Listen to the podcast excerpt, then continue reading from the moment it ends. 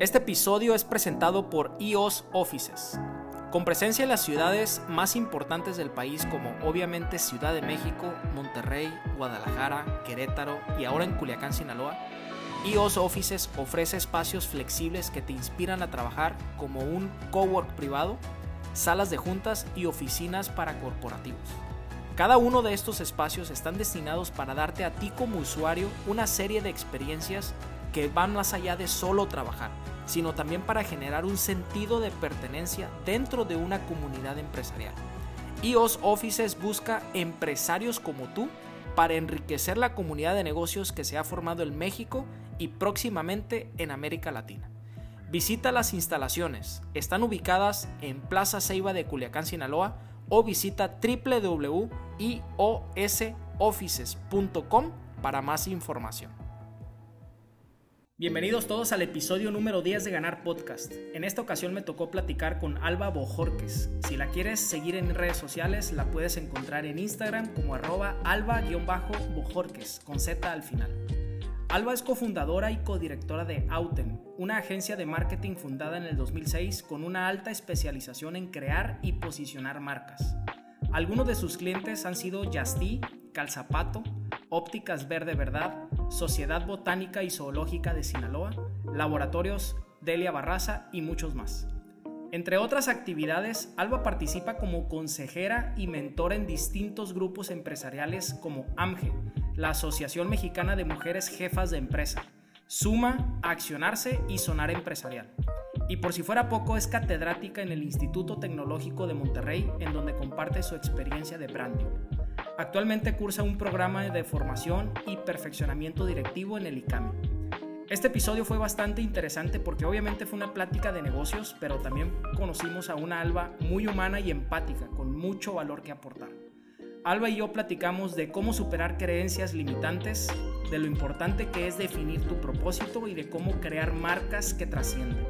Espero les guste y los dejo en este episodio con Alba Bojorques. Alba, bienvenida a Ganar Podcast. ¿Cómo estás? Muy bien, muchas gracias. Muy feliz. Me siento bien, me siento contenta. Te agradezco mucho que hayas venido. Ahorita ya, antes de prender los micrófonos y las cámaras, ya estaba arrancando el episodio prácticamente. Este, sé que eres una mujer muy ocupada, empresaria, mamá, estás tomando ahorita un diplomado, que ahorita quiero tocar ese tema, este, y que me hayas dedicado el tiempo. Te agradezco mucho que, ah, gracias por hayas la invitación, Es un gusto. Para la gente que no te conoce, Alba, ¿quién es Alba Bojorques y a qué te dedicas? Bueno, pues yo soy una mujer, me, considero muy creyente, muy, eh, se podría decir, espiritual, o sea, muy, me siento muy bendecida y conectada por Dios, con Dios. Y soy mamá, soy mamá de dos niñas, Leonora y Elena, esposa de Alfredo. Em, mi mamá Teresita, que por ahí yo creo que algo te platicaré en, esta plática. Y soy emprendedora desde el 2006. Eh, tuve la oportunidad de, de, fundar Auten hace casi 17 años junto a Alfredo, que en aquel momento éramos novios, teníamos dos años de novios, y Gaby Cañedo, que es una gran amiga como mi hermana, eh, mi hermana en vida. Y pues somos empresarios, emprendedores empresarios que que nos encanta lo que hacemos y, que queremos continuar construyendo algo, algo más grande. Fíjate que cuando alguien dice o habla de ti, de Alba, pues es Alba, la de los lentes de color rojo, la, la chica Auten. E inclusive a mí se me viene a la mente rápido marketing, marcas, logotipos, branding, ¿no? Y, te lo juro que yo pensé que tu respuesta en automática que iba, cuando ahorita que ibas a responder mi pregunta, que si quién eras y a qué te dedicabas, pensé que rápido ibas a, meter Auten, pero me llamó mucho la atención que, que dices que eres una mujer muy espiritual. Inclusive te escuché decir en algún momento que, que eres una mujer que está muy conectada con tu niña interior. Y quiero empezar por ahí. ¿Qué significa para ti estar conectada con esa niña interior y por qué te hace sentir tan orgullosa de eso? Sí, y ahora me siento aún más conectada. Platícame de eh, eso. Conectada ahora con la alba adulta, o sea, con yo adulto, sin perder ese, ese recuerdo de, mi yo niña. Y yo creo que eso se debe desde que soy mamá, yo creo que empecé a descubrir que como que de pronto te metes a, a todo lo que como adulto te enrolas en la vida, ¿no? Y como que te metes en las cosas de adulto. Y cuando fui mamá, como que al ver a mis hijas y al prepararme para esa conexión con mis hijas, fue cuando volví a conectar con mi yo niña. ¿Y a qué me refiero? Con, pues, no, no olvidar que, que, en lo cotidiano puedes seguir divirtiéndote como niño, puedes seguir explorando. Soy muy curiosa. Entonces creo que esa curiosidad y esas ganas de siempre estar aprendiendo vienen, no lo olvides, desde, desde niño lo tienes, pues, pero a veces nos metemos en cosas rutinarias como adultos que, que puedes dejar de ver esa parte y desarrollarla. Pues. ¿Y, no crees que esa conexión que tienes con tu niña interior es porque quieres estar conectada con tus hijas? Sí.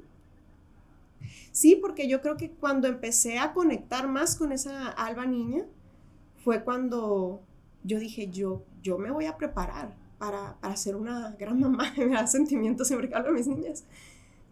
Y, y sí, pues eso, eso es. Es que yo creo que cuando te vuelves mamá, em, hay un libro de Laura Goodman que es El encuentro con tu propia sombra. Entonces se rompen ciertas cosas que a lo mejor tenías ahí guardadas, pero se rompen para volver a conectar contigo. Y es parte de la naturaleza humana, ¿no? De hecho, te, te sientes mamá bebé cuando eres mamá. Eh, hay, un, hay un binomio ahí entre tu hijo y tú que en ocasiones te sientes niño y es parte de, para precisamente conectar más con tus hijos. Yo creo que sí, tiene que ver. Ok. Em, me comentaste hace algunos días, eh, quiero sacar el tema, el tema de tu mamá, que hace casi 20 años le detectan una enfermedad, pues muy rara, ¿no? Este, crónica degenerativa. Eh, platícame de esa experiencia que has vivido, que sigues viviendo, este, cómo, platícame cómo asimilaste, cómo recibiste esa noticia y cómo, cómo has sobrellevado familiarmente eso, esa situación. Sí, a mi mamá en el 2005, aproximadamente en ese año fue, le detectaron esclerosis múltiple, que es una enfermedad crónica degenerativa que afecta el sistema inmune. Vas perdiendo, tal cual como esa esclerosis, son como cortocircuitos en tu cerebro, en la melatonina, creo que es, no me acuerdo el nombre, pero es, es una sustancia que, que, vas, vas perdiendo ciertas conexiones y va alterando tu facilidad para mover tus extremidades. Entonces, hay diferentes niveles de, esclerosis y hay personas a las que les, les da mayormente, les afecta en sus brazos, por ejemplo, o en sus piernas, en el habla, y avanza en cada persona de manera diferente, ¿no? Entonces hay personas que se los pueden identificar y al mes ya están en cama, o hay personas que pueden durar muchísimos años con el tratamiento oportuno y que, y que se detenga el tratamiento que existe. No hay cura para esa enfermedad, sino hay tratamiento para, para poder eh, hacer menos acelerado, o sea, para detener un poco la enfermedad, que no se sea tan acelerado el, el, avance. Y con mi mamá, pues eh, yo sé que, que ha sido un proceso, gracias a Dios, pues lento, porque eh, pues le ha tocado conocer a mis hijas y sí ha ido perdiendo movilidad. Ella actualmente pues no, no camina, pero en sus brazos tiene fuerza, sí puede hablar. Hay personas que se quedan sin habla. Eh, recientemente perdió, casi no ve. Pero yo creo que nos ha tocado la fortuna de que, de que pues eh, mi mamá es muy fuerte y es, es, algo que me ha enseñado mucho. Y, y, ese amor que tiene a las personas, creo que lo, lo aprendí de ella.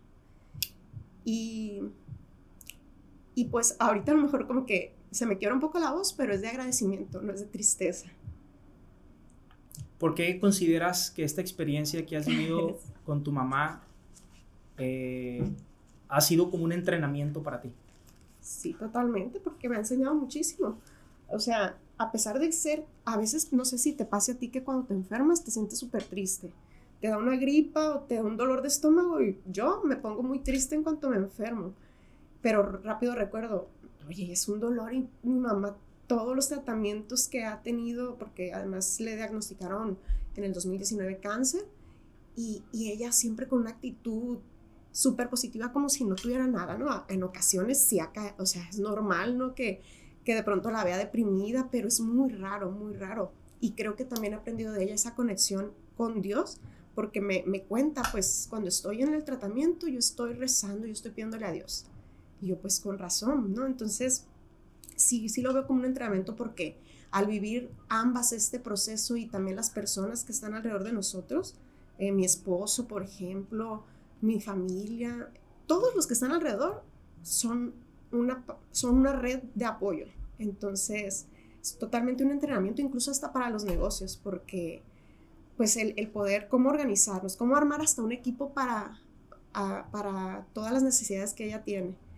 Entonces, pues totalmente así un entrenamiento y no solamente de cuestiones, pues de a lo mejor organización, de, de relaciones públicas, o sea, en los hospitales, me acuerdo en una ocasión, ella estaba en Zapopan y estaba con cuatro de molomina, o sea, estaba súper grave y yo tomé un vuelo y me, Gaby, por ejemplo, mi socia, rápido me consiguió un vuelo y dejé aquí a mi niña, Leonora estaba chiquita, y, y allá era como, pensaban que era doctora. Entonces hasta ahorita estoy captando, ¿no? Que, que todo lo que hemos vivido eh, es, una, es un entrenamiento total para la vida, pues. Ok. Y como dicen, ¿no? Que, que todas las experiencias malas, negativas que pasan, crisis económicas, ahorita con lo que acaba de pasar con la pandemia, siempre hay algo bueno que rescatar, ¿no? Por más escondido que esté ese regalo o por más escondido que esté esa lección, de todas las cosas malas, experiencias malas, siempre hay cosas buenas. ¿Cuál crees que sería la lección más importante de esta vivencia que has tenido de la enfermedad de tu mamá? Yo creo que es que, que tenemos que aprovechar este regalo que es la vida, estar presentes aquí con la mejor actitud, agradecidos a pesar de que a lo mejor esté un dolor físico o el miedo que te dé cuando te dan algún diagnóstico la fe es lo último que puede morir, pues si tú tienes fe, tú tienes esperanzas y ganas de vivir, nadie te puede quitar eso, pues. Para irte conociendo un poquito más, eh, ¿cómo, iniciaste con el marketing? O sea, ya vámonos metiendo un poquito en, ese tema. Eh, tengo entendido que estudiaste diseño gráfico, pero ¿cuándo tuviste esa conexión y ese amor hacia las marcas y el marketing. Platícame un poquito de esos inicios. Bueno, yo cuando estaba, yo desde niña siempre decía que quería ser doctora, pero yo decía eso porque, y me preguntaban por qué, porque quiero ayudar a las personas. Realmente por eso me llamaba la atención, ¿no? Como que dar ese amor a las personas y ayudarlas. Eh, cuando llegó a la prepa, eh, había áreas ¿no? No sé si te tocó a ti también como que el área de finanzas. Sí, me tocó. El área de humanidades. Yo estuve en, administrativo. Ajá. Fortalecimiento se le llamaba en mi prepa. O Había tres áreas. Ajá. Administrativo, humanidades y estaba el área de medicina, no me acuerdo si así le llamaban. Entonces, pues como yo siempre había dicho quiero ser doctora, yo tenía visto que iba a entrar directo al área de medicina en tercero de prepa. Pero me daba varicela en vacaciones. Entonces, todo eso, por eso te digo, yo creo que todo, o sea, son, no son casualidades, pues, son diosidencias. Entonces yo regreso tarde y en esa área siempre había como cinco alumnos y había muchísimo espacio en ese salón, los ponían en el salón más chiquito a los de medicina, pero sorpresa en mi generación no cabían, eran más de veintitantos. Entonces cuando yo regreso no puedo entrar a esa área. Entonces, ¿cuáles me quedan? No, pues humanidades, dije, porque también me interesaba psicología. Y entro humanidades y en el camino de todo lo que vas experimentando, resulta que a mí me encantaban las, los, proyectos, el, el, generar como ideas de negocio y poner tu stand y vender los productos. Y en ese mismo proceso vi que tenía facilidad para el tema de, yo me encargaba de hacer el logotipo para o sea, fue como natural el logotipo para el producto que íbamos a vender, cómo lo íbamos a promover, eso fue natural. Y de hecho desde niña, pues yo también tenía como todo eso, yo jugaba a hacer esto que tú estás haciendo, yo jugaba a entrevistar personas. Yo tenía una grabadorcita y entrevistaba a todo mundo y tengo esas grabaciones. Entonces, y también me la llevaba jugando, ideando cómo iba a ser un anuncio de un, de, ay, este, este producto, cómo va a ser el anuncio.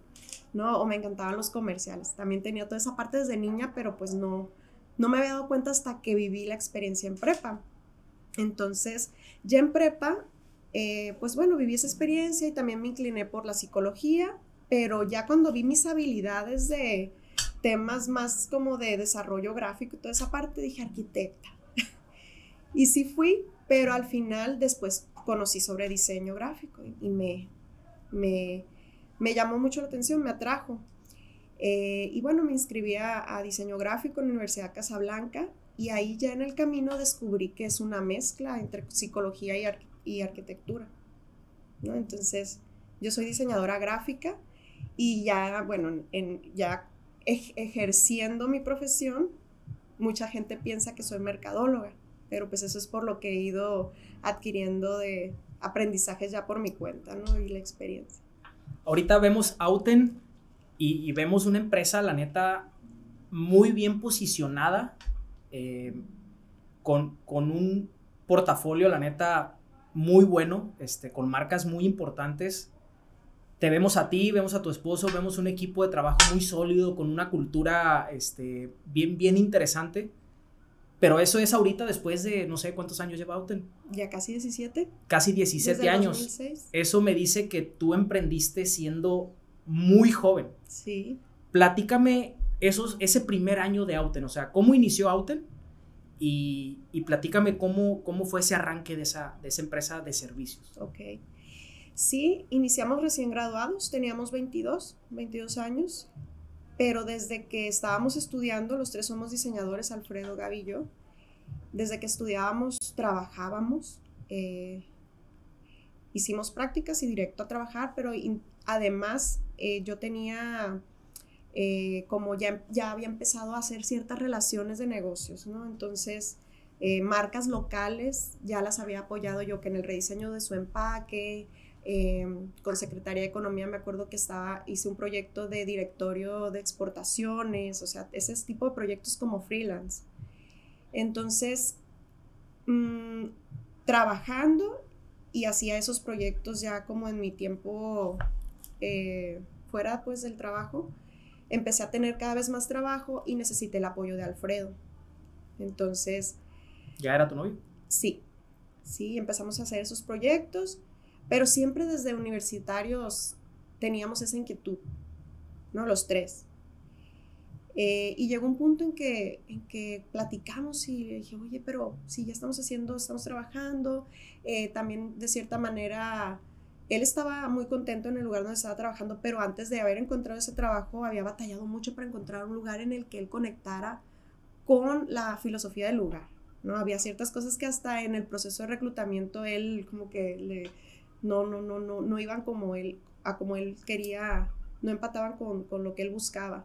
Entonces, pues dijimos, pues es el momento, estamos, gracias a Dios, jóvenes, nos podemos apretar el cinturón, no tenemos hijos, entonces, los tres, y así fue como dijimos, pues nos aventamos con nuestros ahorros, teníamos como 10 mil pesos cada uno ahorrados y dijimos, nos vamos a la casa de Alfredo, que él es de Guamuchil y aquí tenía, su papá le, le había ayudado con una casa, y en la cocina era una casa de dos habitaciones, una casa pequeña, dos habitaciones, sala, comedor, y empezamos en la sala, comedor y cocina de, de la casa, con nuestros escritorios de estudiantes y las computadoras, y nuestra idea del primer cliente fue convencer a donde trabajaba Alfredo en una revista de equidad de género, la señora Marisa. Y ella siempre quería tener al diseñador en su casa, era, era como a ella le gustaba trabajar. Pero nuestra primer venta fue con ella.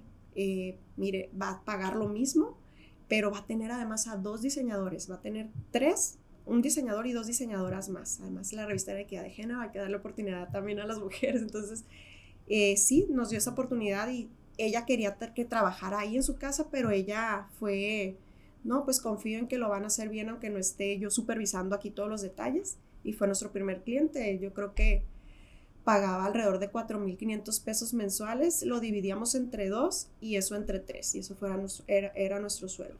¿Por qué entre dos?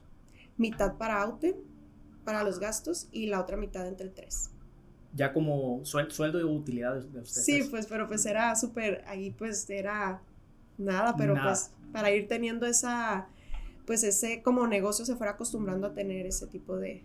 ¿qué creencias limitantes tuviste que superar cuando eh, recién emprendiste Auten, que antes se llamaba Auténtica? ¿Qué creencias limitantes tenías sí, que fíjate que lo primero que se me viene a la mente es que sí había familia, por ejemplo, que de hecho desde antes de que estudiara yo diseño me decían, no, es otra cosa. O sea, de pronto sí dicen, tú, tú puedes ser doctora porque tienen esta idea de que eso, eso te va a ayudar a generar más, algo que te ayude a hacer, o sea, con más, más, tener más sustento económico.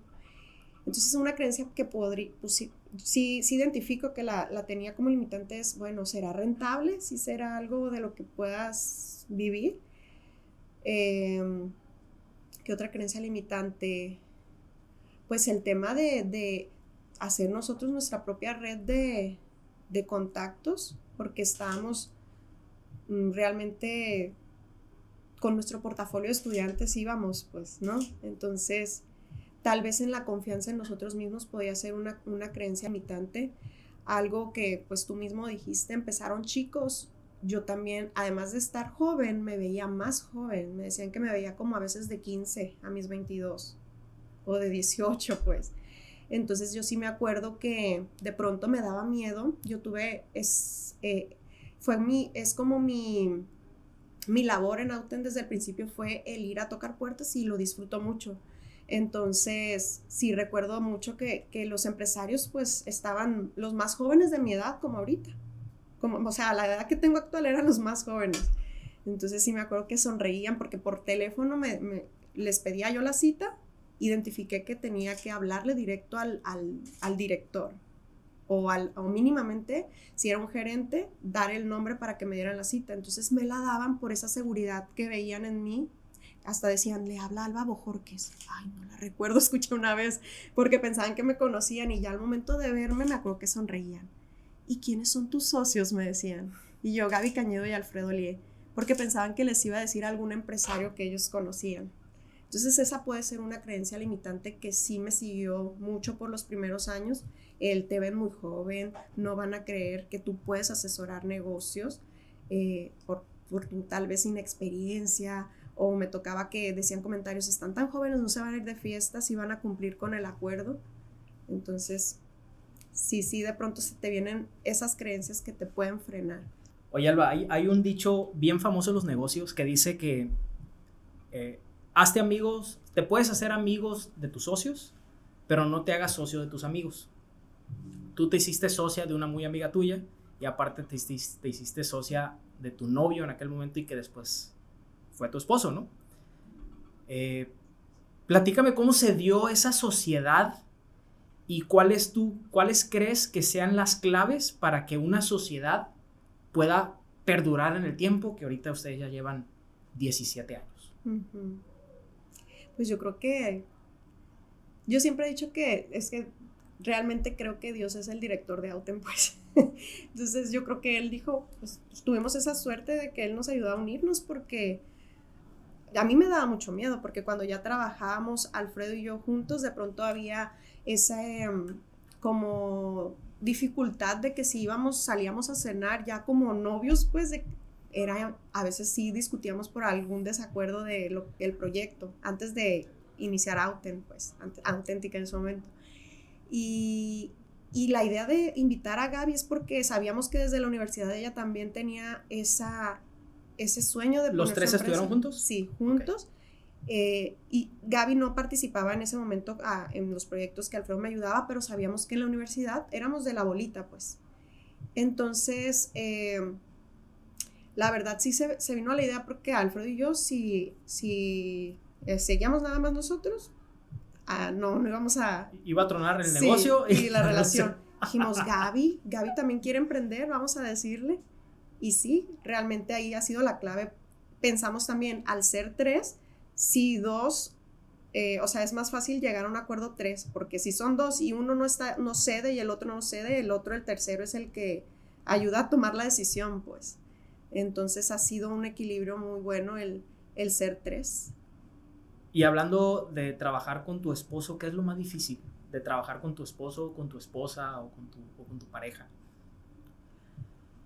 Mm, Pues yo creo que a veces te dicen, es que trata de, yo creo que lo más difícil es llegar a este acuerdo de cuando un, es que a lo mejor uno sigue como que ya en, horario estando en la casa con un tema y como la, el, ya hay que hablar de otra cosa, como el, el, desconectarte de los temas de trabajo y, y enfocarte a otros temas, eso puede ser lo, lo más difícil, el, el, encontrar ese, ese acuerdo y ese momento de cómo haces esa transición de que vamos a hablar de otra cosa, pero si estamos de vacaciones, por ejemplo, como nos encanta todo lo que hacemos, es disfrutamos estar ideando, ah, mira, esto se puede hacer para tal cliente, mira, ahí podemos, una oportunidad de negocio ayudar a esta empresa. Realmente lo más difícil puede ser como ya en casa, si uno no quiere seguir hablando de temas de trabajo, el cómo hacemos ese, ah, ok, te respeto, eh, vamos a cambiar de tema o ese tema. Y realmente se puede separar lo que pasa en la chamba y lo que pasa en la casa. O sea, por ejemplo, eh, a mí me pasa, ¿no? Y aquí hay una testiga. Eh, si hay algo en la casa, pues es muy difícil llegar a la chamba o algo y, realmente separarte. Y al revés, ¿no? Si pasa algo en la chamba, eh, es muy difícil llegar a tu casa y como si nada hubiera pasado. Realmente se puede pues ya llevas años casada, ya llevas años con la empresa. O sea, ahorita en, este punto realmente se puede hacer esa separación o hay veces que tienes que dar tus manitas a torcer. Sí, muchas veces uno tiene que ceder uno de los dos. Si los dos siguen como... Pero ¿sabes qué es lo importante? Es que, y que es lo difícil, llegar a... Que cuando están hablando de un tema de trabajo, dices, es Alfredo mi codirector. Y porque al principio te duele, pues decís, somos muy exigentes, autoexigentes y entre nosotros somos muy exigentes. Entonces, cuando me está dando comentarios que tienen que ver con el trabajo, antes sí me sentía yo mal, pero como yo esposa o novia. Pero sí el, el tener súper claro, no, aquí no está siendo mi esposo ni mi novio, aquí es mi socio o el codirector. Pero pues es un trabajo que vas ok, interesante lo que dices. Ahora, eh, hablando de, de, marketing, vamos a meternos un poquito en ese tema. Pasa mucho en, los, en las personas que se dedican a brindar algún servicio empresarial, como Auten, por ejemplo, o algún otro tipo de servicio, en que dan el servicio a los clientes de manera excelente, satisfacen la necesidad o el problema del cliente, eh, tienen resultados con muchos clientes, pero muchas veces no aplican esos conocimientos para ellos mismos o dentro de sus empresas. ¿Les ha pasado a ustedes en algún momento eh, en que aplican, no sé, la metodología, la creatividad, el servicio a otros clientes, pero que no lo hayan aplicado dentro de ustedes mismos como empresa? Sí, sí, sí sentimos, eso fue como cuando teníamos en el 2011 más o menos, pues te enfocas tanto en, en, lo que estás haciendo para los clientes que te olvidas de, de aplicar eso en, en, ti mismo. Entonces fue en un punto en el que nosotros sentimos que ya auténtica, por ejemplo, eh, ya, no, ya no éramos los mismos nosotros, ya no éramos ese auténtica, sentíamos que habíamos crecido y que queríamos crecer más. Y fue cuando volteamos a ver y dijimos, ok, hacemos bien el trabajo, pero no va a ser suficiente el hacer bien el trabajo con los clientes para llegar a donde queremos. Necesitamos un trampolín, necesitamos acelerar esto. Y fue cuando dijimos, oye, nos dimos cuenta, hemos, hemos creado una propia metodología, una metodología para creación de marca, para la definición y para crear la estrategia. Eh, y vimos que no la habíamos aplicado en nosotros. O sea, cuando creamos auténtica, no teníamos esa metodología y de hecho nuestra oferta no era la misma. O sea, cuando empezamos sí eh, abrimos con servicios variados de diseño de revistas, eh, pues con la primera revista, o sea, diseño editorial, diseño de folletos. Era una agencia de diseño al principio. Pero conforme pasó el tiempo y empezamos a ver que en la industria estaba esta necesidad de, los empresarios de tener eh, una empresa que le ayudara en estrategia, fue cuando empezamos a crear nuestra metodología y decidimos enfocarnos al branding, no una agencia de publicidad, sino una agencia, una empresa de construcción de marca y de posicionamiento de marca. Entonces, aplicamos en nosotros esa metodología y fue cuando hicimos nuestra redefinición, no solamente de nuestro nombre, fue cuando cambiamos a Auten, pero eso ya fue un resultado expresivo el nombre, uno de los elementos expresivos que es la marca fonética y todos los elementos de discurso, fue cuando conectamos con nuestro propósito al aplicar la metodología, fue cuando encontramos nuestro propósito y, y cuando trabajamos en una estrategia para, para hacer un relanzamiento de Auten, empezando por nuestros colaboradores. Ya en ese momento pues ya teníamos un equipo eh, con nuestros clientes, nuestros proveedores, nuestros aliados y después con clientes nuevos, ¿no? Entonces, sí nos pasó y, y lo bueno fue que sí decidimos aplicarla y que hemos tenido muy buenos resultados. Platícame de esa metodología. Platícamela así brevemente, en qué consiste, son pasos a seguir, eh, cómo llegaron a esa metodología. Pues eh, hemos ido no, mm, creemos mucho en los procesos, en tener estructura. Entonces, sí tenemos una metodología para creación y para redefinición. Son, es un proceso que parte, son cuatro etapas, por ejemplo, parte de una investigación. Es importante primero conocer, antes de hacer una definición de marca, primero conocer tu, bueno, primero la, es como tirarte un clavado en la industria. Entonces, eh, saber los intereses verdaderos de tus usuarios, em, la competencia, qué es lo que sí están resolviéndole a esos usuarios, qué es lo que hace falta. Entonces es un proceso de investigación. Ya que tienes toda esa información, esos hallazgos, puedes trabajar en la estrategia. Y ya en la estrategia es en donde trabajamos a nivel negocio, en donde aplicamos ciertas herramientas que por ejemplo, hay una herramienta que, no falta en nuestros procesos, que es el inicia con el porqué de Simon Sinek. Lo aplicamos con las empresas y nos funciona mucho para conectar con el propósito de la organización y poder encontrar ese porqué más grande que va más allá de ser una empresa rentable, más, más allá de la venta. Entonces, ¿para qué? Para contar esa historia a los usuarios que van a ser parte de la marca. Entonces, a nivel negocio desarrollamos varias herramientas, una de ellas es ese, o trabajar con tener claridad de cuáles son esos atributos que como marca te van a diferenciar eh, o cuál va a ser tu posicionamiento, identificar estas empresas competencias están posicionadas de esta manera y yo por mis características, por mi propósito y por mis características como fortaleza que tengo, me voy a posicionar de esta otra manera que nadie más está posicionado ahí. Entonces, trabajamos en eso a nivel negocio, te menciono solamente esos ejemplos, y después desarrollamos a nivel marca eh, pues claridad, que, que, tanto el emprendedor o el empresario tenga claridad de cuál va a ser la personalidad de su marca, cuáles son los diferentes tipos de usuario, cómo son, quiénes son, qué sueño tienen, a qué le temen, qué es lo que quieren lograr y cómo le vas a ayudar tú a hacerlo. Entonces, investigación también en esa parte, eh, cuando estás desarrollando la estrategia, ya también ya, ya te acercas un poquito a los elementos más expresivos como, ok, en esta industria, las marcas, los nombres o las marcas fonéticas que más se utilizan son estas. Y si yo estoy creando una marca desde cero, yo tengo la oportunidad de no ser una más del montón y diferenciarme desde el nombre. Entonces, identificar eso, cuál es la marca típica y tú poder desarrollar una marca que destaque. Eh, y también a nivel gráfico, por ejemplo. Ya una vez que tienes clara tu estrategia, trabajamos en el concepto, el concepto de la marca, que aquí ya se trabaja en el nombre, en el tag, el discurso, qué frases sí dices, qué frases no dices. Si algo falla con tu usuario en la experiencia, tú como marca, cómo, cómo actúas ante eso y qué le dices, todo eso. Eh, y a nivel expresivo, todo el concepto gráfico, el sistema visual, todo, todos los elementos. Y la última etapa de esta metodología es eh, las normas de uso, los lineamientos. ¿no? ¿Por qué? Porque toda marca para ser eh, para lograr un posicionamiento y esa conexión con el usuario es importante que sea consistente, que en todos los lugares en donde va a vivir la marca, tú, tú puedas lograr esa consistencia de uso. Eh, me llamó mucho la atención lo del propósito y que sacaste a, a Simon Sinek, Simon Sinek. Hace unos meses recién leí su libro, el de, Empieza con el porqué. Lo meto en mi, top 10 de los que he leído, está muy fregón ese libro.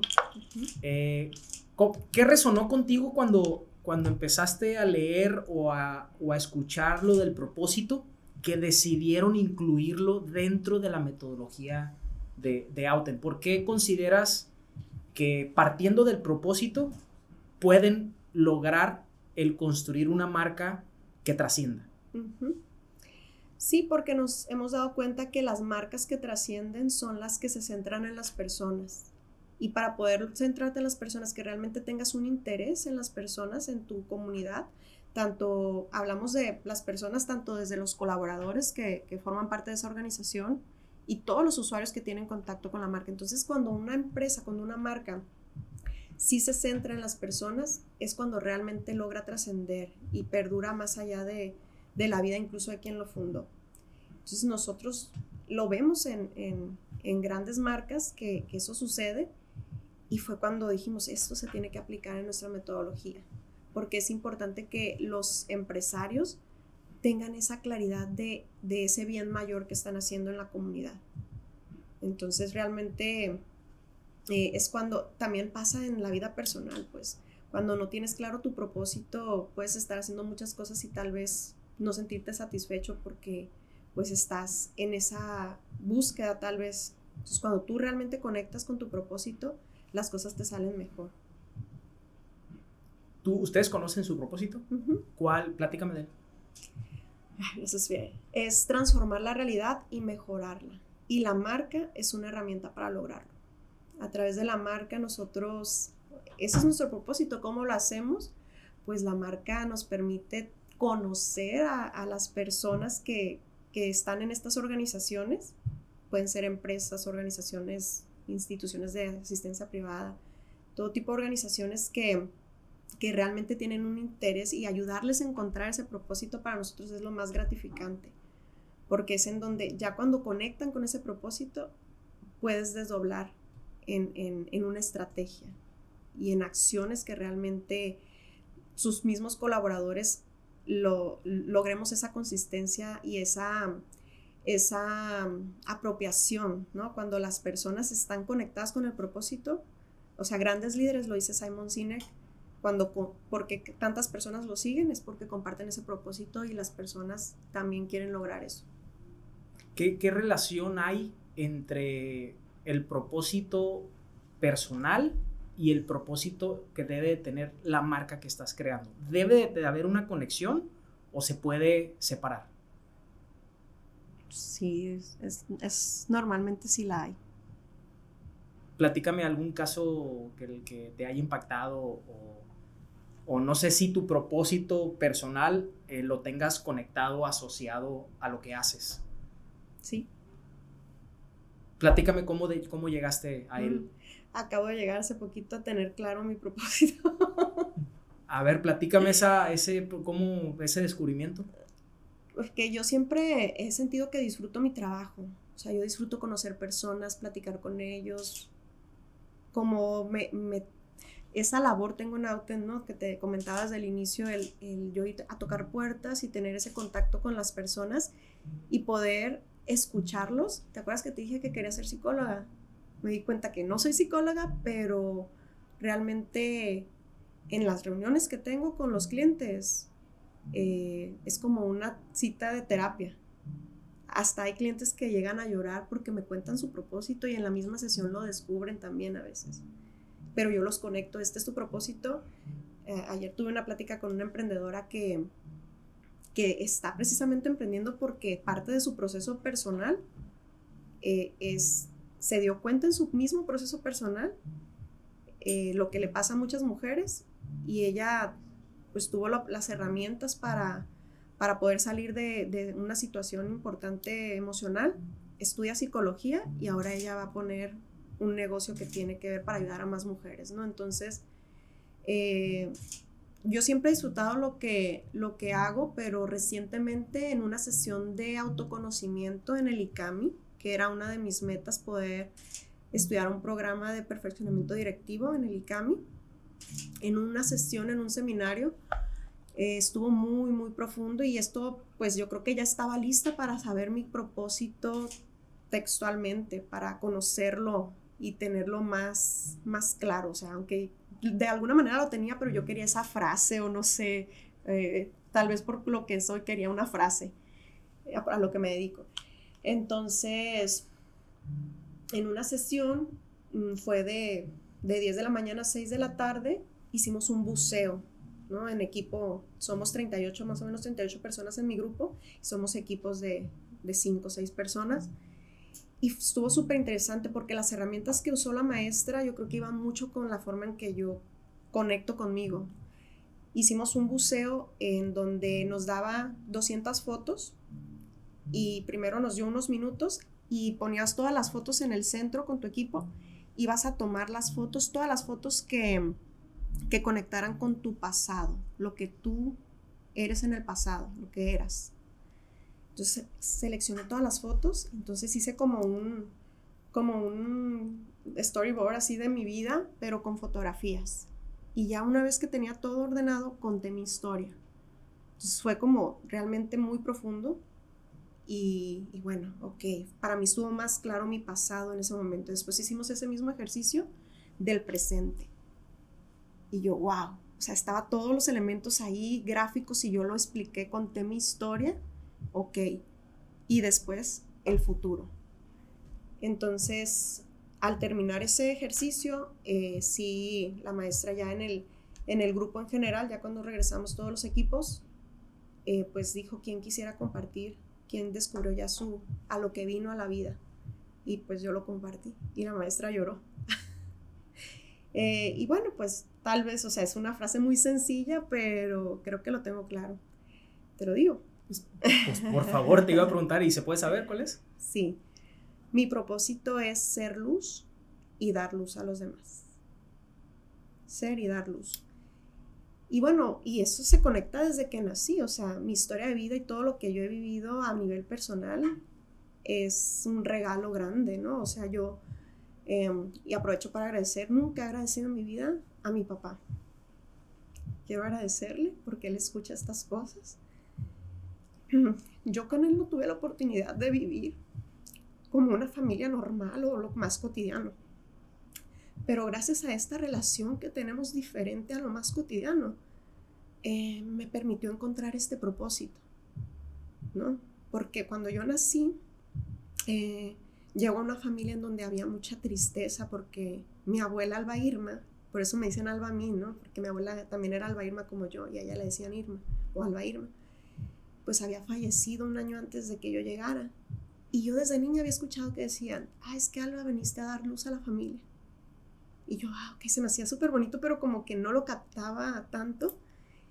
Y, y bueno, también ahora que todo este proceso que he vivido, que además de tener, gracias a Dios, que conocí a mi papá y que, y que tenemos una relación especial, pues tuve varias figuras paternas, mis tíos, mi abuelo y varias pues mi mamá y varias figuras femeninas también. Entonces, pues descubrí que a nivel personal Dios me dio un gran propósito y, que ahora en lo, en lo laboral también lo, veo, pues o sea, veo como me encanta ver la cara de las personas que, quieren emprender y que, y que se están, están tomando esa decisión, aunque tienen mucho miedo a veces, pero el brillo que tienen por por esas, esas ganas que tienen de lograr eso, ¿no? Y acompañarlos en ese proceso a que sea tangible y a que se sientan acompañados y que tengan las herramientas para tener éxito, pues eso es lo que digo, bueno, ahí somos luz y no soy solo yo, ¿no? El, el, mi equipo y todo ese regalo también que he tenido de, de la gente que, que hace posible todo lo que hacemos, ¿no? Yo solamente lo represento. Después de tenerlo, tener tu propósito tangible, eh, ¿qué ha cambiado en tu vida? O sea, ¿qué, cómo, cómo, era, ¿cómo crees que era antes y cómo crees que es ahorita después de haberlo ya definido y que tú te quedaras a gusto? Pues me siento más presente. O sea, en lo que estoy haciendo, lo disfruto más. Y me centro en, en ser esa luz, o sea, en ser ese apoyo para la persona. O sea, por ejemplo, eh, como, como yo tengo esa fortuna de ser la segunda, yo creo, con la que hablan, porque está siempre una persona de mi equipo que, que, es el primer contacto para dar un servicio más ágil. Pero ya cuando esta persona habló, o sea, Irving en este caso está ahorita eh, atendiendo siempre al primer contacto, pero ya cuando me dice, Alba, vas a tener cita con una persona, y yo, wow, ¿quién es? Y empiezo como, y cuando lo, cuando lo veo a la persona, y el saber ya mi propósito, y aunque yo, por ejemplo, tengo la responsabilidad, todo negocio, tú sabes que tiene que ser rentable. Y aunque tengo esa, esa, como esa labor de generar venta, se me olvida. O sea, yo estoy ahí para, a ver, conocerlo y ver cómo lo voy a ayudar. Y a veces no, a lo mejor no, no es con un servicio de nosotros, a veces no, no está en ese momento de poder contratarnos. Pero, ¿qué te voy a dejar que tú te lleves de aquí que ya te sirva? Aunque no hagamos de momento un, un acuerdo de negocios. y, la, y a la gente que no ha descubierto su propósito todavía. Eh, pues hay muchos, ¿no? O sea, que, que, están, que no están presentes como tú. ¿Qué, ¿Qué recomendarías a esa gente que quizás estén en búsqueda, pero que todavía no han conectado con ese propósito? ¿Qué recomendación darías? Que no se queden quietos, es buscar las herramientas. O sea, cuando yo llegué a esa sesión que te digo, yo sé que tiene que ver muchas otras cosas que yo he trabajado, lo que lees, eh, otros talleres, con qué personas te acercas para que te acompañen en un proceso. O sea, yo tengo claro que a mí me ha servido mucho tener diferentes terapeutas, hasta coach, coach de vida. Entonces, cada quien que encuentre, que, no se quede quieto, que, que explore, que pregunte, que se acerque. Siempre la mayoría de las personas quieren ayudar. Entonces, para conocer tu propósito, nada más no te quedes quieto y busca cuáles son tus herramientas que te van a ayudar a conocer ese propósito. Y en el caso de nosotros, pues, Outen, eso es lo que más me gusta porque ayudamos a conocer el propósito a los emprendedores y a las organizaciones. Y además de, de haber descubierto tu propósito en el ICAMI, que es un diplomado en perfeccionamiento directivo, que no lo he tomado, está en mi lista de cosas por hacer ¿A qué otra revelación empresarial has llegado? ¿Qué has aprendido? Eh, ¿Y por qué decidiste estudiar eso? ¿Por qué decidiste estudiar? ¿Por qué decidiste estudiar en el ICAMI, perdón? Porque yo ese, ese deseo lo tenía desde, yo creo, cuando redefinimos Auten, yo creo que surgió el interés, ¿no? Un poquito más adelante, me acuerdo que como en el 2015, 2016, yo dije, lo que pasa es que yo decía, no me siento que sea, sepa ser directora esa desconfianza, es que en, la universidad no te enseñan de negocios, decía yo, no te enseñan a cómo formar un equipo, cómo dirigir. Entonces dije yo, ¿en dónde puedo aprender? Y pues encontré el ICAMI, ¿no? Que ahí te den herramientas. Pero después eh, no, no, era mi momento, ¿no? Por, porque para empezar tienes que dedicar todo un día de la semana o medio día a la semana a estar ahí y yo no podía parar del nivel de operatividad que, yo tenía. Entonces llega después pandemia y se me olvida ese tema, ¿no? Por todos los problemas que teníamos que resolver en pandemia, ¿no? En pandemia ya se me olvidó que tenía que estudiar, tenía que sobrevivir, teníamos que sobrevivir como empresa. Entonces, ya cuando regresamos de pandemia, otra vez, digo, bueno, a lo mejor como que cuando ya sientes que estás más estable, Dices, y esa parte volvió otra vez mi inquietud, pero ahora para estudiar en el IPADE. Y empecé a ver y con un coach que he tenido de vida, Coque se llama, no sé si lo conozcas. No lo ubico. Entonces empezamos a hacer el ejercicio, a ver qué se necesita para que sí eh, puedas eh, entrar al IPADE. Y empezamos y empezamos, pero en esa, eh, para mí era un salto que no, o sea, ya al analizar no era el momento, ¿no? Por temas de compromiso, o sea, financieros, de tiempo. Y fue cuando volví al preguntarle a una amiga, que es parte de lo que siempre hay que preguntar y acercarte a quien tú dices, esa persona ya tuvo experiencia, puedo aprender. Entonces, una amiga empresaria que también es cliente de Auten, le dije, Adriana se llama, Adriana Rojo, que quiero mucho. Claro que sé quién es. Y también le dije a Joanny, Joanny Hernández. Entonces les dije, ¿saben qué? Quiero estudiar el IPADE. Y ellas me empezaron a cuestionar. Y en esas mismas, en esas conversaciones y preguntas, me, dicen, ¿por qué no empiezas por el ICAMI? Me comentaron ellos. A calentar motores. Y Adriana empezó en el ICAMI y tomó todos los programas. Y yo sí es cierto, ya me voy a mi correo para buscar el nombre del vendedor que me atendía en el 2016-2015, ya no trabajaba ahí, pero me conectó con otra persona. Pero además, tú tuviste aquí a Poncho Mendoza. A mí me encanta leer todo lo que escribe Poncho. Me encontré correos en donde él platica su experiencia empezó por el ICAMI, creo que después tomó el IPADE. Entonces ya te empiezas a dar cuenta, ah, mira, estas personas han seguido este camino y a veces te quieres dar ese salto grandote cuando es por pasos, pues. Sí, de hecho tuve al Poncho aquí hace unos episodios que pronto va a salir al aire y le dije que yo era fan de su newsletter. O sea, no lo leo todas las semanas, pero cuando tengo chance de leerlo, me gusta mucho la, la simpleza y la sabiduría que comparte. Y de hecho sí, él estudió creo que el ICAMI primero, después el IPADE y otras maestrías y diplomados que tiene. Y creo que sigue siendo maestro del ICAMI, creo. Sí, sí, sí. Ya me tocó una sesión. Ok. Y qué bueno que sacas ese tema, fíjate, de, de, de aprender a ser director o directora general, porque una cosa es saber de marketing, otra cosa es enseñar marketing, pero otra cosa muy diferente es ser directora general de una empresa que se dedica al marketing. Em, me queda claro que sabes de posicionamiento, de marcas, de todo ese rollo, pero hablando de dirección de empresas, ¿qué habilidades o qué conocimientos en específico has tenido que desarrollar para dirigir tu empresa eficientemente? Fíjate que una, una cuestión muy importante es que yo sé que, que yo, aunque en algún momento tuve el, el, puesto de directora general, yo sabía que era una codirección. o sea, con, con, Alfredo y Gaby, ¿no? Gaby, directora de administración, y Alfredo estaba muy en el tema director operativo, pero yo siempre sabía que estaba acompañada. Entonces, como habilidad es este tema de escucha activa con tus directivos y con tus colaboradores realmente tener esa habilidad de escucharlos y de atender sus intereses. Ese es una, un, para un director el tener esa escucha activa y ese, ese sentido de el interés genuino que te digo por las personas es importante para poder, em, pues que, para el tema del liderazgo. Te he escuchado varias veces que dices que hay que poner a tu gente por delante. ¿Qué significa eso para ti? Pues es que sin ellos no existe la empresa. o sea, la organización son las personas. Y los éxitos es gracias al trabajo del equipo, todos. A ti te toca platicar con muchos dueños de negocio, emprendedores, te, toca platicar con muchos directores de empresa.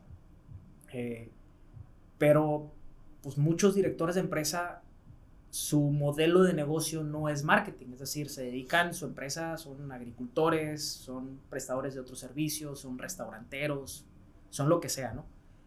¿Cuáles conocimientos crees que debe de tener, qué conocimientos básicos debe de tener un director general para que pueda tener noción del marketing, del departamento de marketing de su empresa?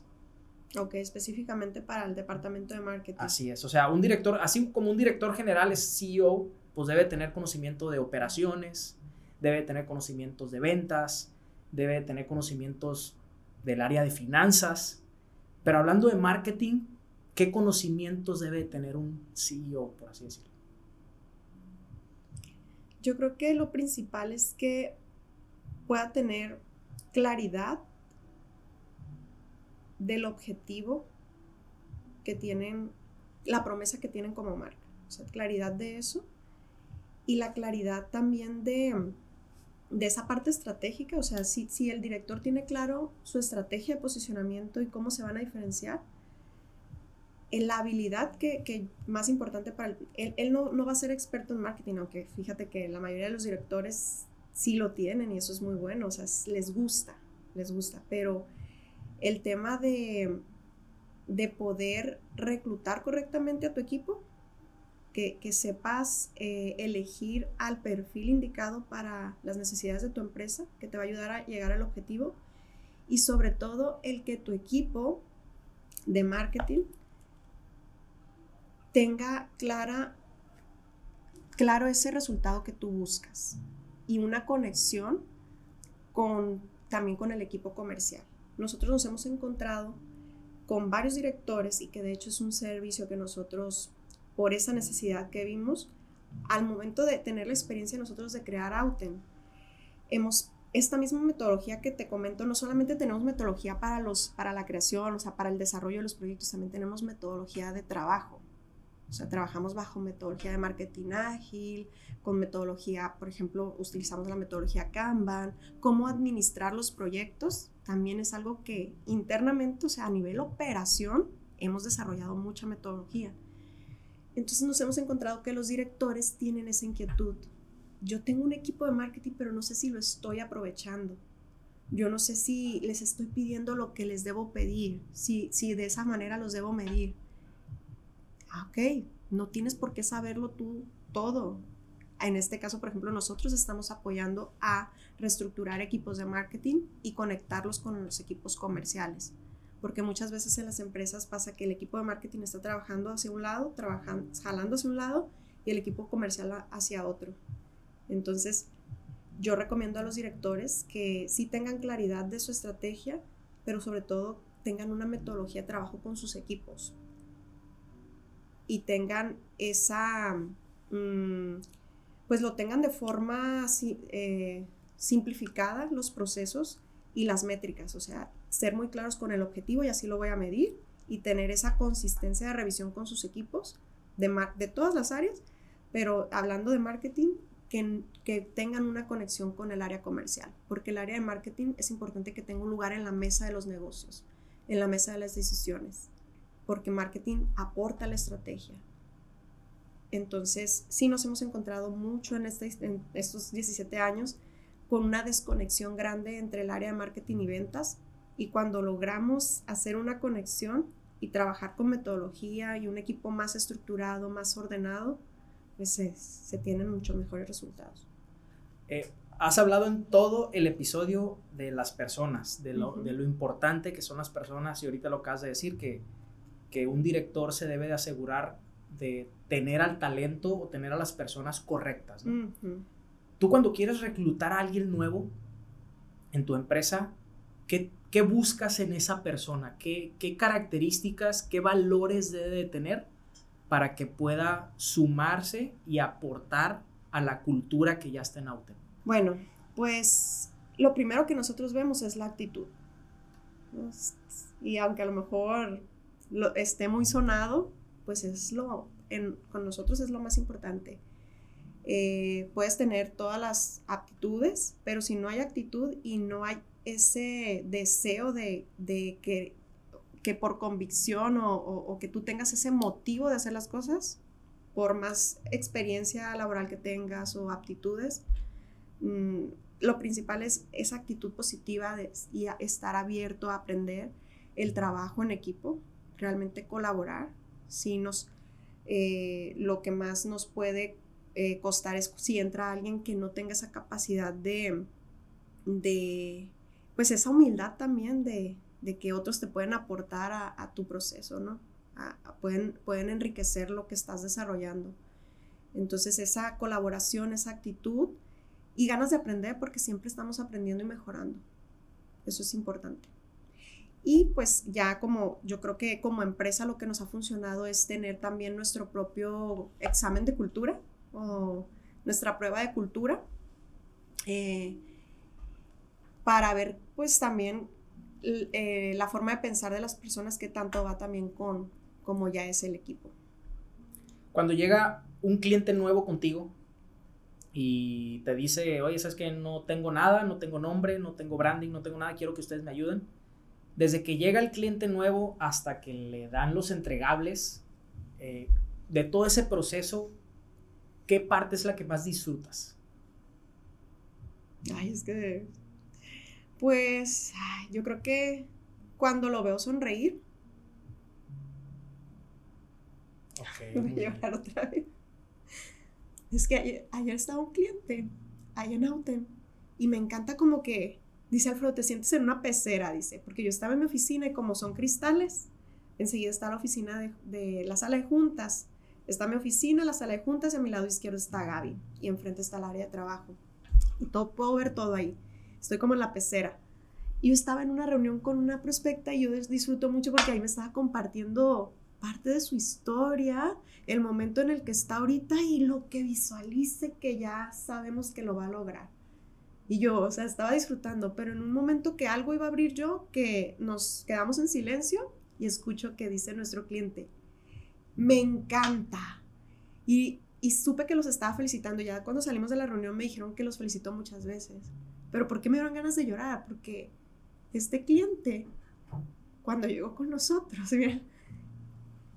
él tiene muchos años trabajando eh, en otras cosas, pues en otros rubros, tiene experiencia en otros rubros.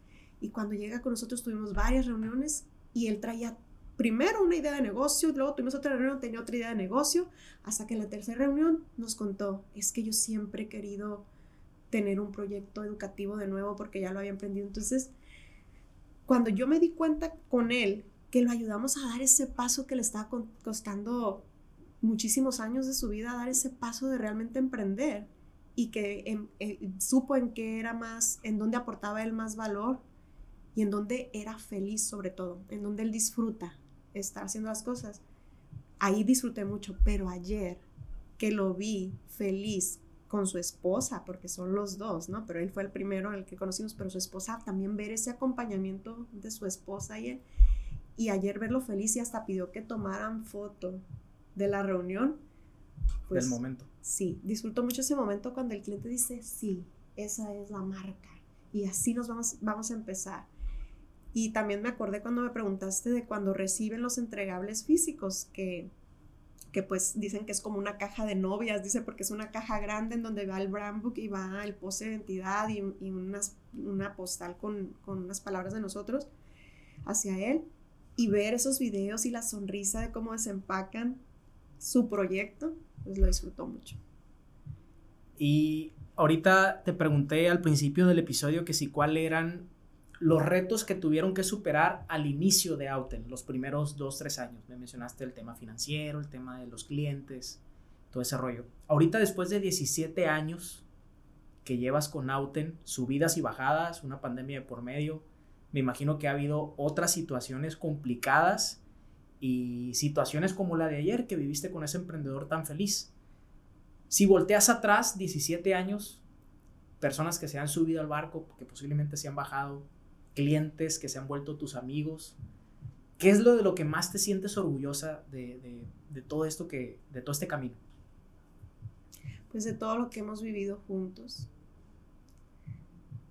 Em, desde gente que nos tocó conocer como aliados, por ejemplo, eh, y los clientes, esa, esa amistad tal cual como tú lo dices, los logros vividos juntos, o sea, celebrar esos logros y también las dificultades vividas juntos. Entonces, pues es un regalo, o sea, el tener la oportunidad de aprender de tantas personas, eh, pues es... ¿Ya leíste la biografía del fundador de Nike? Ah, me recomendaron, no la leí. Te la recomiendo ampliamente. si te gustan las biografías, es un libro medio gruesecito, pero pues te cuenta todo, ¿no? O sea, en realidad son, son lecciones, fíjate que ese libro eh, no te habla de lo bien que hace Nike, sino al contrario, te platica todas las dificultades por las que tuvo que pasar el fundador, todos los fracasos que tuvo, eh, hace énfasis en, esa parte de la historia. Y, cuando, y yo quise leer esa biografía porque Nike es mi marca favorita, desde que tengo memoria. ¿Y por qué? Eh, lo sé hasta hace poco. Fíjate, yo creo que de más o menos después de haber leído el libro el año pasado, supe por qué porque, mm, digo, tú eres más experta que yo, ¿no? Pero a mí me gusta Nike porque quiere transmitir el liderazgo de las personas, ¿no? Entonces, eh, Nike fue una de las primeras marcas que en su momento empezó a hacer marketing de influencers desde los 70s y que lo sigue haciendo muy bien. Entonces, el yo ver a mis ídolos, a mí me encanta el deporte, te lo platicaba antes de arrancar, me encanta el deporte, de niño jugué béisbol, después jugué fútbol y ahorita juego tenis. Eh, y yo desde que era niño, pues yo veía a mis ídolos portando la marca de Nike. Cuando yo empecé a jugar fútbol y me gusta el fútbol, mis ídolos portan la marca Nike. Ahorita el tenis, mi más grande ídolo es Rafael Nadal y lo patrocina la Nike. Entonces, eh, ese marketing de influencia ha funcionado conmigo definitivamente, pero, pero es esa esencia de la marca de transmitir el liderazgo de las personas y transmitir esa esencia, es, yo creo que es lo que más... Es Están centrados en las personas. El protagonista son sus usuarios. Totalmente, cierto. Y yo creo que por eso es mi marca favorita. Aparte que transmite mucha limpieza, mucha simplicidad. Es una marca minimalista. Y esa combinación de esas cosas, yo creo que por eso es mi marca favorita. Hablando de Nike, te quiero hacer una pregunta de eso. Y Apple, por ejemplo. Eh, ¿Cuáles crees tú que sean las bases para hacer que una marca, ya sea si crearla desde cero o, o posicionarla en el tiempo, se considere como un activo para la empresa. Es decir, eh, Apple, todas las marcas que estamos mencionando, y no quiero sonar a cliché, eh, la sola marca vale más que todos los activos que tienen, ¿no? O sea, que todos los edificios, que todas las inversiones, que todo, todo. La pura marca vale más que todo eso. ¿Cómo, digo, yo sé que no es una respuesta y no hay una respuesta absoluta, pero ¿cómo se pudiera lograr que tu marca valga más que tus propios activos. Pues. pues primero es partir de esa claridad de tus usuarios. Ese es el paso número uno. Segundo, tener clara tu estrategia de diferenciación, tus atributos. O sea, por eso Nike y Apple han llegado ahí, pero porque desde sus inicios están, conectaron con su propósito y definieron esos atributos y son consistentes en todo lo que, en todo lo que aplican, están constantemente centrados en el usuario, en lo que realmente les interesa y, y, y, realmente son congruentes con lo que dicen y con lo que hacen de sus atributos. Y no soltar la estrategia, no dejar al azar que las cosas sucedan, porque posicionamiento es igual a reputación y el valor de la marca es, es, directamente relacionado con tu reputación, con el posicionamiento que has logrado para que la gente no solamente quede satisfecha con tu producto cuando te hace una compra o cuando, o sea, ¿qué pasó, por ejemplo, con Disney, ¿no? Que incluso eh, no solamente al contar las historias y crear todos estos productos cinematográficos y todas estas que parten de la historia, pues cómo se han ido incluso esa misma marca a otro tipo de modelos de negocio, ¿no? Que, que van desde, desde un parque de diversiones, un parque familiar, hasta productos también eh, más allá de, las películas, ¿no? Entonces, es partir de esa conexión con tu propósito, esa claridad de lo que tus usuarios realmente necesitan, quieren, sueñan, cómo lo resuelves tú, tus atributos diferenciados, tu estrategia, no dejarlo al azar, ser consistente en, aplicar, aplicar, en conocer, en escuchar a tus usuarios, en, porque cuando los estás escuchando y ser eh, también tomar a veces decisiones de que tú pensabas que eso iba a ser para ellos, pero si el usuario no lo quiso, tirarlo y, y darle otra, otra oferta. tomar decisiones también de ese tipo porque siempre los estás escuchando y, y realmente estás en esa interacción con ellos. Entonces, eso, esa podría definirlo como una base. Alba, un, un emprendedor, por ejemplo, que va empezando, ¿no? Su primer emprendimiento y no tiene dinero muy corto en capital, el poco mucho capital que tiene se lo ha dedicado al producto, a conseguir clientes, a operar. Eh, es, ¿Qué le dirías a ese emprendedor que no tiene recursos, por ejemplo, para que no tiene el presupuesto para pagar una agencia de marketing como ustedes, externa, que no tiene dinero? ¿Qué recomendación le darías a esos emprendedores que para que puedan crear una marca, una buena marca desde el principio? Pues desde el principio yo creo que siempre el no está ahí, ¿no? El, ah, no, no tengo el dinero, pero siempre, si lo quieres hacer, lo vas a encontrar. Entonces, yo creo que si, por ejemplo, como emprendedor, tú tienes una proyección de tu negocio clara a nivel financiero también, a nivel ventas, si en un año tú vas a facturar y tienes claridad también de que vas a facturar tal cantidad de dinero, ya en eso tú, tú valores. O sea, ¿qué recomendaciones doy? Que no se crean esa creencia limitante de que voy empezando, tengo a lo mejor muy pocos ahorros, o sea, en referencia a qué, pues, ¿no? Entonces, mejor que se centren en este negocio si es muy bueno, o sea, si es un muy buen servicio o producto el que vas a dar, va a tener un muy buen valor que la gente va a estar dispuesta a pagar.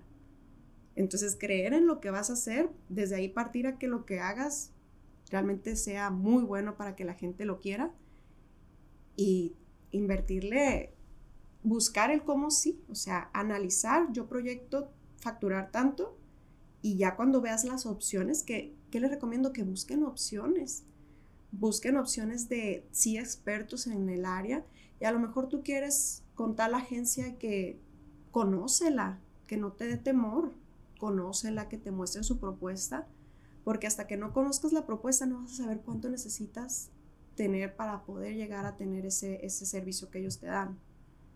Entonces, conócelos, si no, si en el camino lo que proyectas facturar no te es redituable para hacer esa inversión, pues seguramente va a haber otras agencias o otras personas que te puedan dar el servicio, pero que sí te puedan dar un mejor resultado a que tú lo hagas directamente. Entonces, mi mejor recomendación es que cuando tengan un pensamiento así, es una creencia limitante, la escriban y digan cómo la rompo, porque siempre se puede invertir. A lo mejor en cada etapa del negocio, en diferentes magnitudes, pero puedes invertir, por eso se llama inversión, porque te va a retornar. Entonces, siempre buscar quién te puede ayudar, especialista en cada área, eh, si no puedes acceder a lo mejor con una empresa que tiene tal, tal proyecto que no es una oferta que vaya acorde a lo que tú puedes invertir y conseguir para, para tu nuevo negocio, a lo mejor el abrir relación con esa empresa, te lo digo porque nos ha pasado que a veces sí son emprendedores que, que pues no traen el, el, capital o no sé, pero se quedan en una relación con nosotros y les aportamos de otra manera. Nosotros tenemos talleres, tenemos pláticas, porque nuestro propósito es ayudar y te digo, más allá de la venta. Y tenemos ese tipo de pláticas más accesibles o talleres que les va a ayudar a la construcción de lo que están haciendo, de también en este aprendizaje de ser emprendedores. Entonces esa es mi recomendación, siempre invierte y si se te viene una, una idea de tal vez estoy muy pequeño, no, siempre hay una manera de encontrar la inversión indicada para el momento en el que estás. Voy a hacer un pequeño paréntesis porque me llamó mucho la atención que ahorita estabas hablando de las creencias limitantes, que recomiendas apuntarlas y ver la manera de cancelarlas. ¿Tú haces ese, ejercicio? Platícame, platícame un poquito de eso. O sea, tú detectas una creencia limitante y literal la apuntas y, ¿qué haces o para qué la apuntas? Pues para hacerlo más consciente. O sea, si la cachas, hay que anotarla y la haces consciente y, ya empiezas a realmente explorar, a ver, ¿esto por qué pienso que no lo puedo lograr? ¿Y cómo sí? ¿Cómo sí lo podría lograr? Y ahorita no lo tengo activo, pero llegó un momento en el que sí la leía todas las noches, ya cuando las cambiaba a afirmaciones de cómo sí iba a lograr eso, las leía todas las noches y todas las mañanas. Lo voy a retomar. Ok. ¿Qué creencia limitante se te viene a la mente que hayas trabajado? Y que en su momento lo tuviste, no sé, algún resultado? Por ejemplo, la que se me vino primero a la mente es la creencia de que yo soy distraída. Esa creencia tenía. Y que por ser distraída, a lo mejor mm, no lograba el resultado que buscaba en el trabajo. No lo podía lograr. Y la cambié a soy curiosa. Y soy como los gatitos, digo yo pasa una mariposa y yo la sigo, pero me aprendo en el camino y disfruto en el camino. Soy curiosa, en lugar de ser distraída, yo soy curiosa y tengo siempre hambre de aprender y eso me ayuda a seguir creciendo. Entonces ya no soy distraída. Y, y, descubrí en ese proceso que sí me puedo enfocar. Al contrario, soy muy enfocada, pero pues he descubierto que, que en qué condiciones tengo que estar, en qué lugar para, para lograr ese enfoque y también descubrí que a veces quería estar enfocada por mucho tiempo, ¿no? Pues hay que dar tus pausas. Pues. Me da la impresión que eres como muy estructurada, muy organizada. Eh, ¿qué, hábitos tienes que te ayudan a tener esta, toda, toda, esta productividad que tienes? Te pregunto porque, pues, eres mamá de dos niñas, eh, eres directora, cofundadora de una empresa, estás tomando ahorita el diplomado de dirección, eh, coincidimos en una asociación, estás en AMGE, este, haces muchísimas cosas. ¿Qué hábitos tienes para, que, para lograr esa productividad? Fíjate que eso hasta hace poquito fui consciente de esos hábitos. a mí me sirve mucho, antes yo pensaba que no era, como dicen, morning person, yo pensé que era nocturna y no, al contrario. Eh, ahorita estoy empezando apenas a leer el libro de las 5, del Club de las 5, pero ya viví la experiencia de ser parte del club y descubrí que ese hábito a mí me funciona. ¿Con Yorgo? sí, con ah. ah. pues ahí estoy en el ah, grupo de. A ver, platícame, platícame qué beneficios has tenido de. No, pues muchísimos, porque ese hábito de despertar cuando la casa todavía está apagada, está tranquila, y despertar y es un momento de tranquilidad, es un momento para ti, es tu regalo y puedes empezar el día más en el presente, pues puedes, eh, pues primero es hacer ejercicio, es, es, hacer algo que tenga que ver con espiritualidad, algo de aprendizaje también, ¿no? En lo que tú elijas que quieras aprender, leer algún libro, ver algún video. Entonces ese momento ya sientes que el día valió la pena, pues. ¿Y qué te permite hacer eso? también te permite que el resto del día estás más enfocada, más presente en otras cosas y eres más productivo en, el trabajo, por ejemplo. Eh, me ha servido mucho el como poner, tengo yo una estructura de que de lunes a miércoles trato de que no, no tener de las 4 de la tarde en adelante alguna actividad. Me centro en estar, si tengo que hacer algo del trabajo, pero sería muy leve, pero estar con con mi familia. Eso me ayuda mucho de lunes a miércoles. A las 7 de la tarde ya me desconecto de todo porque es todo el proceso de cenar, alistarnos todos para dormir y para el día siguiente, o sea, para, para como van a la escuela y nosotros al, vamos al gimnasio, Alfredo y yo, tres veces a la semana mínimo. Eso también nos ha ayudado mucho como esa consistencia de dejar ese espacio también para nuestro, nuestro cuidado también físico y mental. Entonces, eso me ha ayudado. Jueves, por ejemplo, sé que es un día para grabar cosas como estas o para ir a eventos de las asociaciones, para dar una plática. Viernes lo pusimos para salir como esposos solos. Y sábado y domingo... Viernes de novios. de novios. Y sábado y domingo familiar. O con amigos. O sea, el sábado tengo con unas amigas una fiesta, por ejemplo. Ok. Fíjate que coincido contigo en ese, en ese hábito de las 5 de la mañana yo también tengo algunos meses que lo estoy practicando. No siempre me levanto exactamente a las puras 5, ¿no? 5.15, 5.20, pero trato de antes de las 5 y media yo ya estarme preparando mi café, ¿no? Y, y la neta te comparto ese, yo creo que ha sido el hábito más transformador que he tenido en toda mi vida. Ese y el ejercicio. Sí. los dos los pongo al mismo nivel, pero ahorita estoy emocionado con ese hábito porque pues es nuevo, ¿no? Tengo pocos meses de hacerlo y me siento muy orgulloso porque eh, yo toda la vida, adolescente, universidad, después de graduado, eh, yo siempre era una persona que le gustaba mucho levantarse tarde. O sea, y un sábado, yo te platico, yo me levantaba a las 11 de la mañana, 12, o sea, domingo ni se diga, ¿no? Hasta la una, yo creo. Si fue una boda antes, una noche antes, o iba al antro, pues oye, y ya ahorita me, gusta mucho y yo pensé que nunca, nunca iba a decir esto que estoy diciendo, que me gusta madrugar porque soy mucho más productivo. Pero para tener una mañana productiva y tener una excelente mañana se necesita tener una muy buena noche también, pues. O sea, para despertarte temprano necesitas dormirte temprano. ¿Cómo son tus hábitos este, antes de dormir? ¿Cómo es tu rutina? ¿A qué hora te duermes? ¿A qué hora te acuestas? ¿Tienes algún hábito en específico? Estoy en ese proceso, ¿eh? Estoy en el proceso. Nosotros queremos dormir a las nueve, pero realmente terminamos nueve y media. Sí, no se ahorita. Ajá. Eh, incluso queremos que las niñas se duerman a las ocho, porque ellas traen nuestro ritmo también, pues.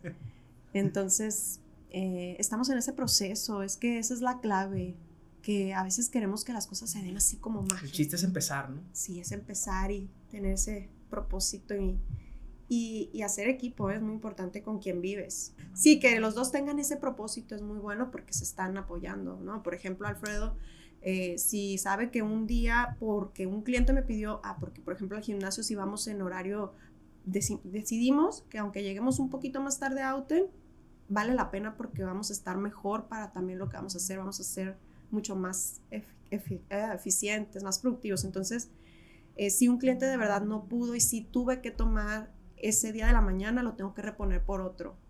Entonces él me ayuda, oye, entonces vas a ir tal día. O sea, nos estamos viendo también, pues sí, sí, que no perdamos esa consistencia. Fíjate que yo digo que si quiero tener un gran día, tengo que hacer ejercicio. Así, esa es mi, mi mentalidad. Y te levantas y ¿qué haces? ¿Se puede saber si tienes alguna rutina de lo que haces de 5 a 7, por ejemplo?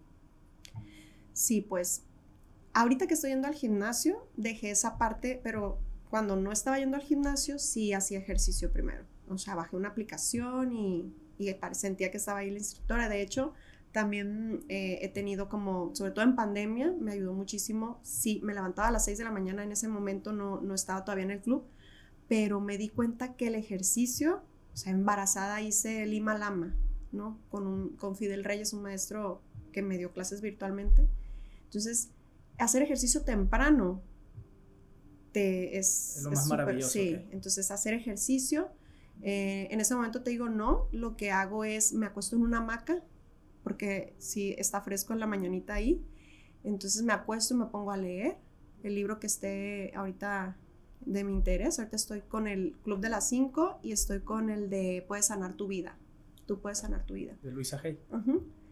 Entonces es el momento, y a veces, por ejemplo, cuando tengo que, es, porque cada semana en el ICAMI es estudiar casos, también me pongo en la maca a leer el caso. Entonces es el momento de lectura eh, y ya pues me preparo desayuno.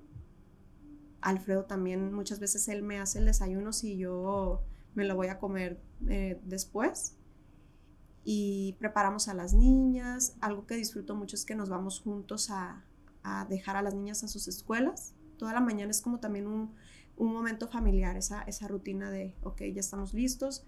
Las niñas desayunan algo ligero, sobre todo Leonora. Lena desayuna en la guardería, pero a veces desayuna tanto con nosotros como en la guardería. ¿Lena es la menor? Sí, tiene dos años. Dos años. Leonora siete. ¿Y Leonora? Ajá, siete. Siete, nos vamos, nos vamos todos, dejamos primero a Lena, y luego, oh, perdón, a Leonora, después a Lena, y Alfredo y yo nos vamos al gimnasio, y después nos vamos a cada quien a sus actividades, ya sea Auten o si tenemos alguna reunión en otro lugar.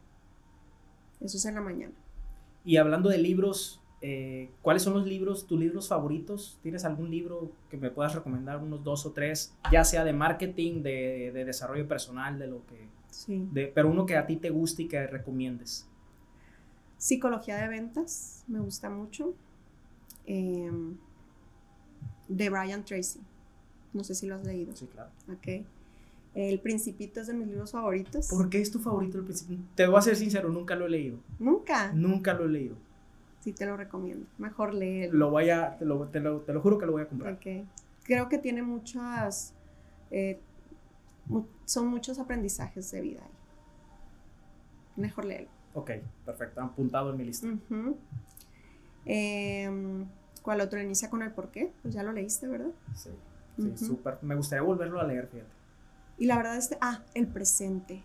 Es un libro que leí hace poquito. ¿Quién es el autor? Ay, el de quién se ha robado mi queso, ¿cómo se llama? Spencer Johnson, creo. Sí. Okay. Está padrísimo y lo puedes leer, yo creo, en tres horas. Cortito, ok. Sí, muy cortito. El presente. Ok, perfecto.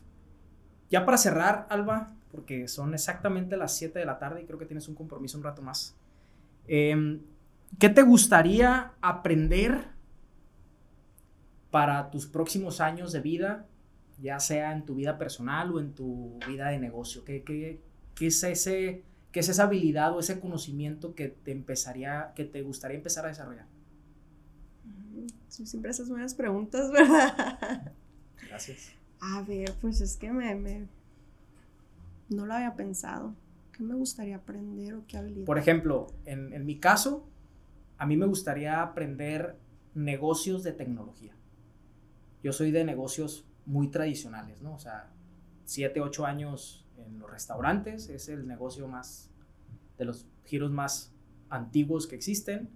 El año pasado empecé algo de bienes raíces, es una actividad cavernícola, pero traigo esa cosquillita de empezar a, desarrollar un negocio de tecnología, este, algo muy apalancado de, pues, internet y tecnología, Y, algo va a tener que ver este podcast. O sea, alrededor del podcast sí me gustaría empezar a crear un ecosistema de pequeñas empresas eh, de, tecnología, ¿no? Eso es en mi caso.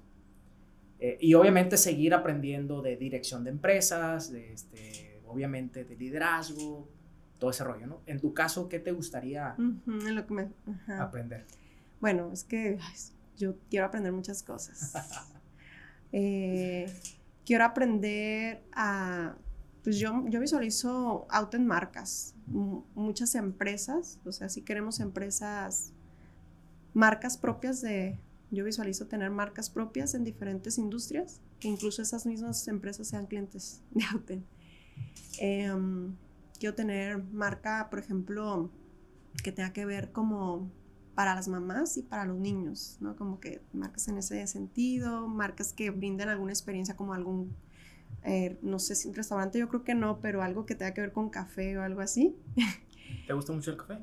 Eh, pues me gusta el ambiente. El concepto. Ajá, el concepto. también. Em, quiero aprender a eso, ¿no? Cómo ser, cómo poder ser inversionista y tener varias empresas.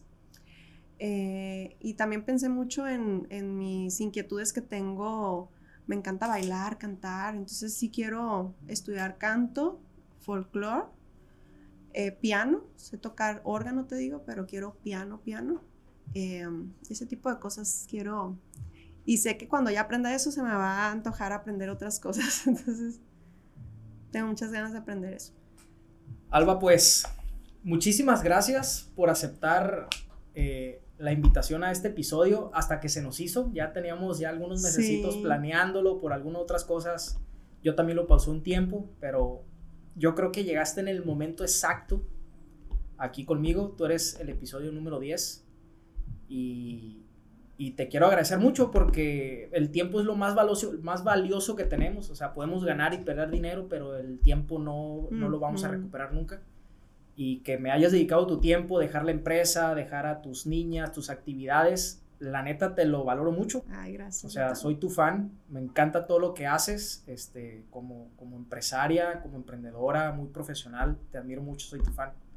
Y sería todo. Muchísimas gracias. ¿Algo que quieras agregar? ¿Cómo te puede, si la gente te quiere contactar, cómo, cómo te pudiera comunicarse ¿Cómo contigo? puede contactar? Pueden ver auten.com, es a u t e ncom eh, y pues en Instagram nos pueden seguir y en Facebook, auten-autencom también en Instagram. Ah, me pueden seguir a mí, alba-bojorques en Instagram.